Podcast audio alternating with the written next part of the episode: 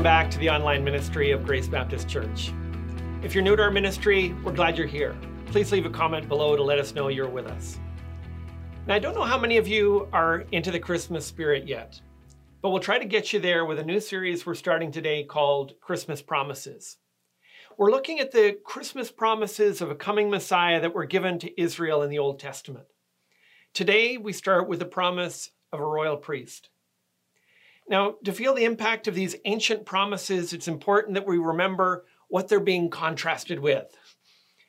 And if you haven't heard, you just need to, to look around you to uh, listen in on what's happening in our culture. You can't turn on the television these days without a Christmas romance to convince us that this is a season to be looking for a partner. Most modern Christmas songs are the same. The most famous has to be Mariah Carey's all I Want for Christmas is You. And we know she wasn't writing the song about Jesus. It would take a very shrewd cultural analyst to show us the problem with the message of these songs and movies. I've managed to find one in a young philosopher named Ariana Grande. In her 2014 song, she wrote the following Santa, tell me if you're really there. Don't make me fall in love again if he won't be here next year. If you listen to the lyrics, it's as if she's holding Christmas hostage until she gets a clear promise from Santa. She refuses to let Christmas music put her in a festive mood. She's even avoiding mistletoe.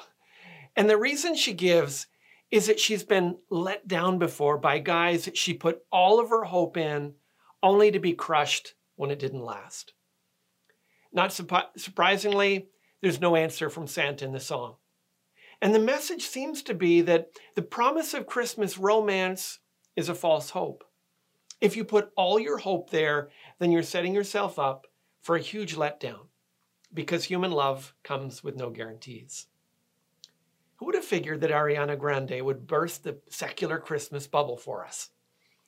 Now, that doesn't mean that romance is wrong, but it's the wrong place to look for ultimate hope and meaning. Today's passage gives a sure and more lasting promise. And I want to challenge you to examine what place this promise has in your own life. You may say that you believe in Jesus, for instance, but your hope, your actual thing that you long for and trust in and look forward to, it might be in the same place as Mar- Mariah Carey. Examine your hope as we consider this promise. Now, it comes in the most quoted psalm in the New Testament. It's a portion of scripture that the early Christians came back to again and again as they reflected on Jesus. And it's found in Psalm 110. It's just one verse, uh, and we will uh, work out the implications of that verse. But if you'd follow along with me, I'll read from verse 4.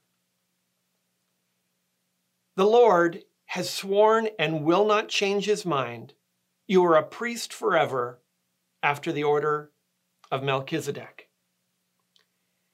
Now, whenever we read scripture, we need to read it with an awareness that it was written to real people with real hopes and real dreams, but also real problems.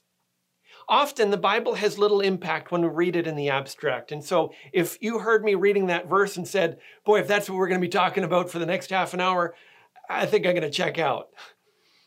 Well, we're not going to read it in the abstract. We're going to see how this, this verse, this promise, ministered to a real person. Now, the heading for this psalm tells us that it's a psalm of David. So it was written by David, but it's not written about David. Jesus quoted from this psalm and actually made a big deal of that fact. We know that this psalm is written by David, but not about David because of, verse 1. It begins with the simple words, the Lord says to my Lord. Now, that's confusing already, right?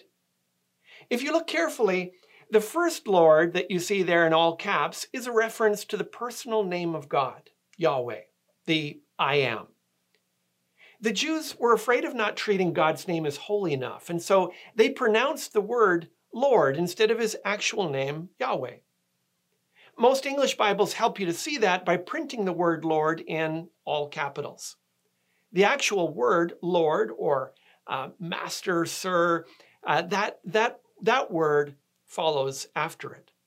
So when David says, the Lord says to my Lord, he's describing words said by God to a person that David sees as superior in position and authority to himself. Jews have long understood this to be a reference to the Messiah. Now, when David recorded this, he didn't know whether it referred to his son or his grandson or a distant descendant. But he knew that there was a greater king coming. And God promised him things about this coming king to encourage him and to give him hope. And I believe they can give us hope too. Now, the fact that David was describing to, here, God was describing to David promises about his descendant is a hint that David is getting on at this point in his life. He's not so much at the age where he's looking forward to all that he'll do. More often than not, he probably found himself looking back at what he'd already done. To put him in context, he's closer to Bob Dylan's age than our Christmas philosopher, Ariana Grande. As David looked back, he could point to some great victories, and he, he'd experienced much of the faithfulness of God. But he was also a man of deep regret. As he looked back, he couldn't help but remember his adultery with Bathsheba and his murder of her husband Uriah. He'd feel the pain of his failure to bring justice when his daughter Tamar was raped. He'd remember his inability to forgive his son Absalom. And he couldn't help but fear the consequences that his sins might have on future generations. I'm sure there were times when he feared for the future, regretted his past. Ever feel like that? Well, God's solution to David's past regret was a future hope. In the psalm, God speaks of a coming descendant of David who will experience great victory from God. But I don't think that's the part of the message that spoke to him the most. David's experience of the satisfaction of success was fleeting, didn't last. What would have given him greater hope was the promise in verse 4 of a future king who was holy enough to be a priest. David knew that in many ways he wasn't even holy enough to serve as king. Uh, Deuteronomy 17, verses 18 and 19, they had prescribed that a king should write out his own personal copy of the law, and he was to read it daily to learn to fear the Lord and to keep his commandments. Meditating on God's word, that had been one of David's joys as a king. But he was still all too aware of his shortcomings. And the more he read, the more he became convinced that he'd fallen short of God's standard. But priests were called to be even more holy, though. They had special clothes and special ceremonies to uniquely set them apart for God. David knew how far he'd fallen from God's standards for him as king. The promise that one of his descendants would be righteous enough to serve as both king and priest, that would have filled him with hope. Christmas for David was proof that the Messiah would succeed where he had failed. He could know that the future was bigger than his shortcomings he would see that God's plan wasn't derailed by his stumblings. And maybe you need to be remind, reminded of that this year. Personally, I'm often tempted to see my life like David did. I imagine that everything's riding on my performance the health of the church, the faith of my kids, the quality of my marriage. And the Bible warns that there are consequences to our actions. But Christmas is proof that Jesus can succeed even where I failed. A king holy enough to be a priest could come from the line of an adulterer and a murderer. That means that God can redeem all of our lives. Where there's genuine humility and repentance, God can replace regret with hope. The future isn't defined by our past. And that's something worth singing about this Christmas. If you're struggling with addiction or a broken marriage, all I want for Christmas is you, that isn't the hope that you need. If you're looking back on your mistakes, the mistakes you made with your kids or the blunders you made with your finances, and the promise of a Hallmark Christmas movie may give you an escape, but it's not a solution. Christmas is proof that Jesus can succeed where you've failed. But as David reflected on this promise, this promise that one of his descendants would be a priest, it wouldn't have just been the holiness that would have stood, stood out to him. He would have been comforted by all that a priest could do. That's because a priest represents us before God. They functioned as intermediaries between a holy God and an unholy people. Before God had set apart priests to represent him, people struggled for the lack of them. For instance, when Job went through his period of terrible suffering, he longed for a mediator with God. He wanted someone who understood what he was going through, but was also able to speak to God. In Job chapter 9, uh, verses 32 and 33, it says this Job speaks and he says, For he is not a man as I am, that I may, might answer him, that we should come to trial together. There is no arbiter between us who might lay his hand on us both. You felt this, right? Many of you have teenage mediators between you and your technology. And if they're not available and you've got problems, you're stuck. Uh, this weekend, I needed a mediator between me and my car. David knew that a priest mediates between humanity and God. And hearing this promise of a royal priest, he would know that a great mediator was coming. Christmas proclaims that he's come.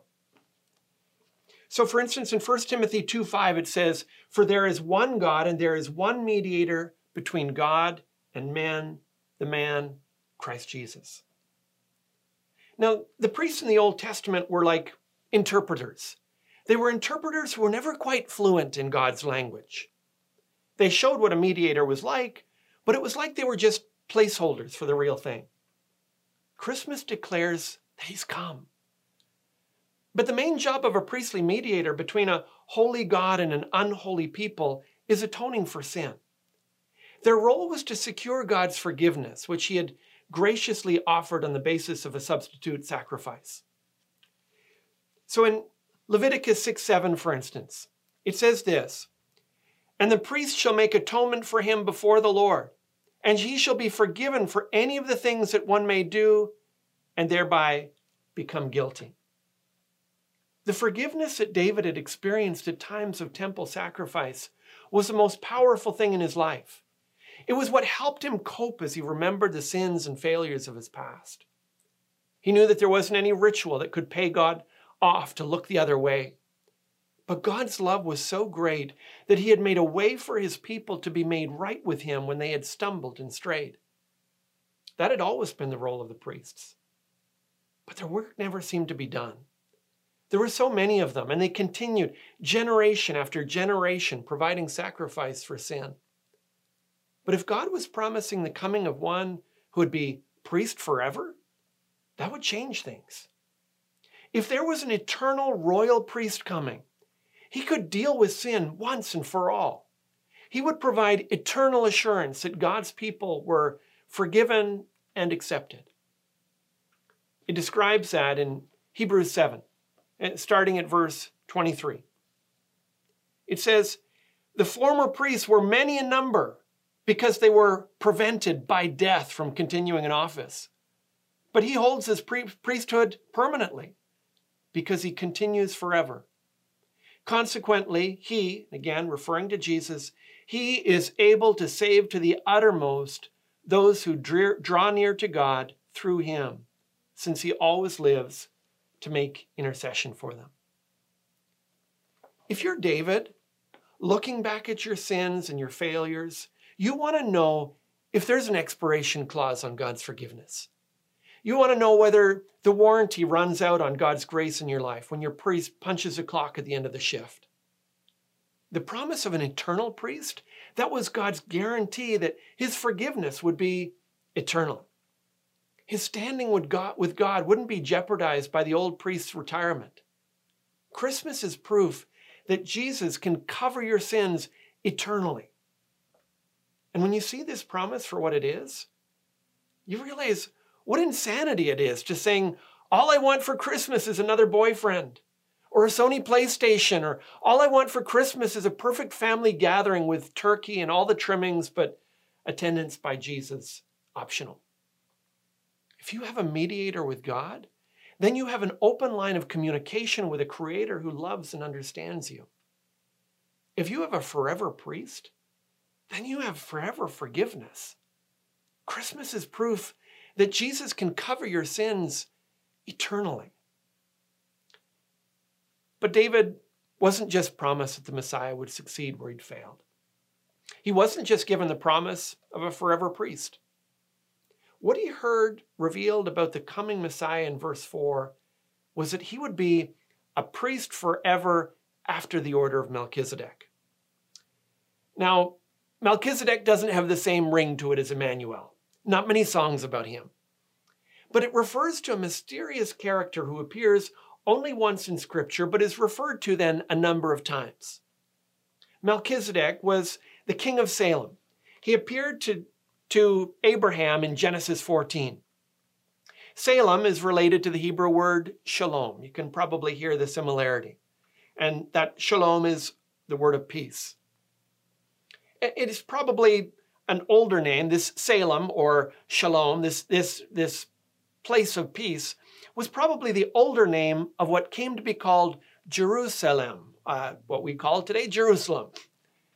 The name Melchizedek means king of righteousness, or my king is righteous. And it says in Genesis 14 18 that he was priest of God Most High. So picture now David reading this. He's looking back over his failures as a king of Jerusalem, and God tells him that one of his descendants will be a priest like Melchizedek. He'll be a priest like that ancient king of Jerusalem who was called the King of Righteousness and served as priest of God Most High. That would mean that this coming Messiah would be righteous in a way that was completely beyond David. And that's important because when you read the history of Israel's kings, they're always compared to David as a standard. So, for instance, when Josiah comes to the throne, it says of him in 2 Kings 22 2, and he did what was right in the eyes of the Lord and walked in all the way of David his father. And he did not turn aside to the right or to the left. That was pretty good. Most of the kings couldn't even manage that level of righteousness. But David knew they needed someone greater. Melchizedek foreshadowed righteousness that was beyond David. It was a promise of a royal priest whose righteousness was beyond anything experienced in Israel. But the other significant thing that David knew about Melchizedek was that he blessed Abraham. He blessed Abraham, and Abraham gave him a tenth of all of his possessions as an offering. It was an act of profound respect and recognition by Abraham that Melchizedek was his spiritual senior. Remember, Abraham had been told that he was the one through whom blessing would come to the entire world. But Abraham meets this mysterious king of Jerusalem who's a priest of the true God, and he is blessed by him. Later writers would reflect on this. In Hebrews 7, verses 6 and 7, it says this But this man, referring to Melchizedek, who does not have his descent from them, received tithes from Abraham and blessed him who had the promises. It is beyond dispute that the inferior is blessed by the superior. He's making the point that Melchizedek was greater than Abraham. And the promise that a royal descendant of David would be a priest after the order of Melchizedek, that's the announcement that Melchizedek foreshadowed blessing beyond Abraham. The Messiah coming after Abraham and after David would somehow be greater than them both. And Jesus came and claimed exactly that. Uh, he said in John 8:58, "Truly, truly I say to you, before Abraham was, I am." Maybe you're thinking, well, so what? What does it matter that the Messiah would be more righteous than David and bring blessing beyond Abraham? If that's what you're thinking, then you're not alone. I think that David understood his failings and weaknesses well enough to know that people needed a greater hope than someone like him. but many others in Israel probably didn't. They were probably content with the victories he won and the peace that he brought. They were probably happy enough with their mostly holy priests and the blessing of being a child of Abraham. I say that because this particular psalm didn't make it into the collection that we know as the Book of Psalms until hundreds of years after David's death. Uh, psalm 110 falls in what is known as Book 5 of the Psalms, which was compiled and sung in Israel after the Israelites had returned from exile. It wasn't as if they weren't aware of this Psalm of David before that. It's just no one was too eager to sing it before. But after the last of Israel's kings had died, after the temple had been destroyed and then rebuilt on the cheap, people realized they needed a better plan. They knew they needed a better king. They saw they needed a better priest. They needed a greater hope because their future didn't look so bright. And so it was not until those intervening years between Israel's return from exile and that first Christmas that this song started rising in the charts. People realized what they were doing wasn't working. And they were encouraged that God had promised them something greater all along. Christmas is proof that Jesus has a better plan for you. And maybe you've missed that the way the people in Israel missed that. When times were good, they weren't looking for anything greater. Maybe you're thinking Christmas is a little decoration that you add to your life. Maybe you're hoping that Jesus can just tweak things a little so you can get more of what you want. But that's not what he came to do at all. He's more righteous than David. He's more holy than a Levitical priest. He brings greater blessing than Abraham. He explodes our categories and shatters our systems. If you can hear the implications of a Christmas promise like we've read today and still conclude that Jesus was just a prophet or a really good moral teacher, I don't, I don't have an explanation, an explanation for that. You've completely misunderstood him.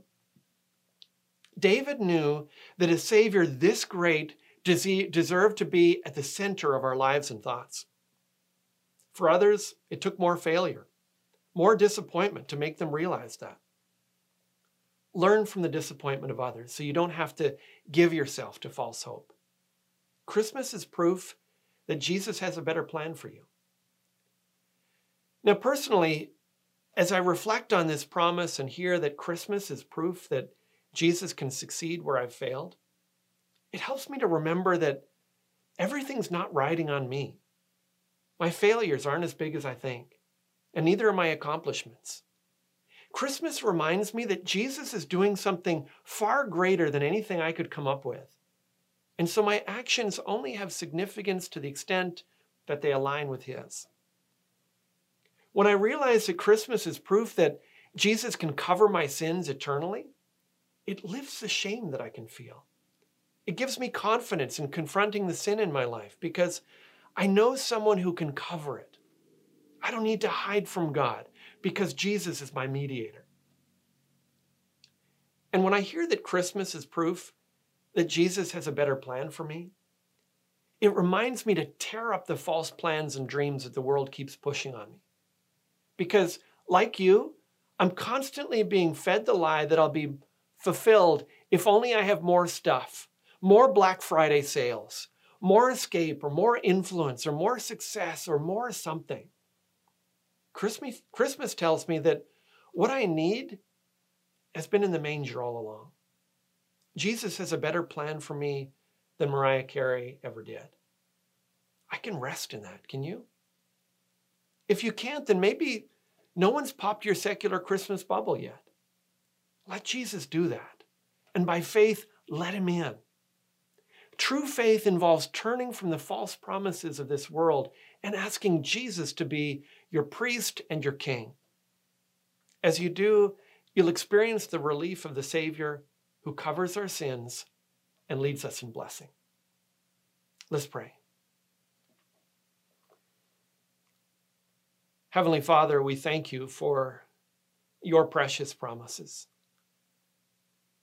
Thank you for the promise of a Savior who is more righteous than David, who brings greater blessing than Abraham, and who is more holy and brings a more perfect sacrifice than any of the Levitical priests ever could. Father, I pray that you would help us to examine the true basis of our hope. I pray that we would find rest in your promise. I pray that even as this promise did to David, that we would find relief and comfort in it. That as we reflect on our lives, that we would see them with new eyes because of what Jesus has done. And Father, for anyone for whom this promise is still a distant reality, I pray that they might reach out and embrace it by faith.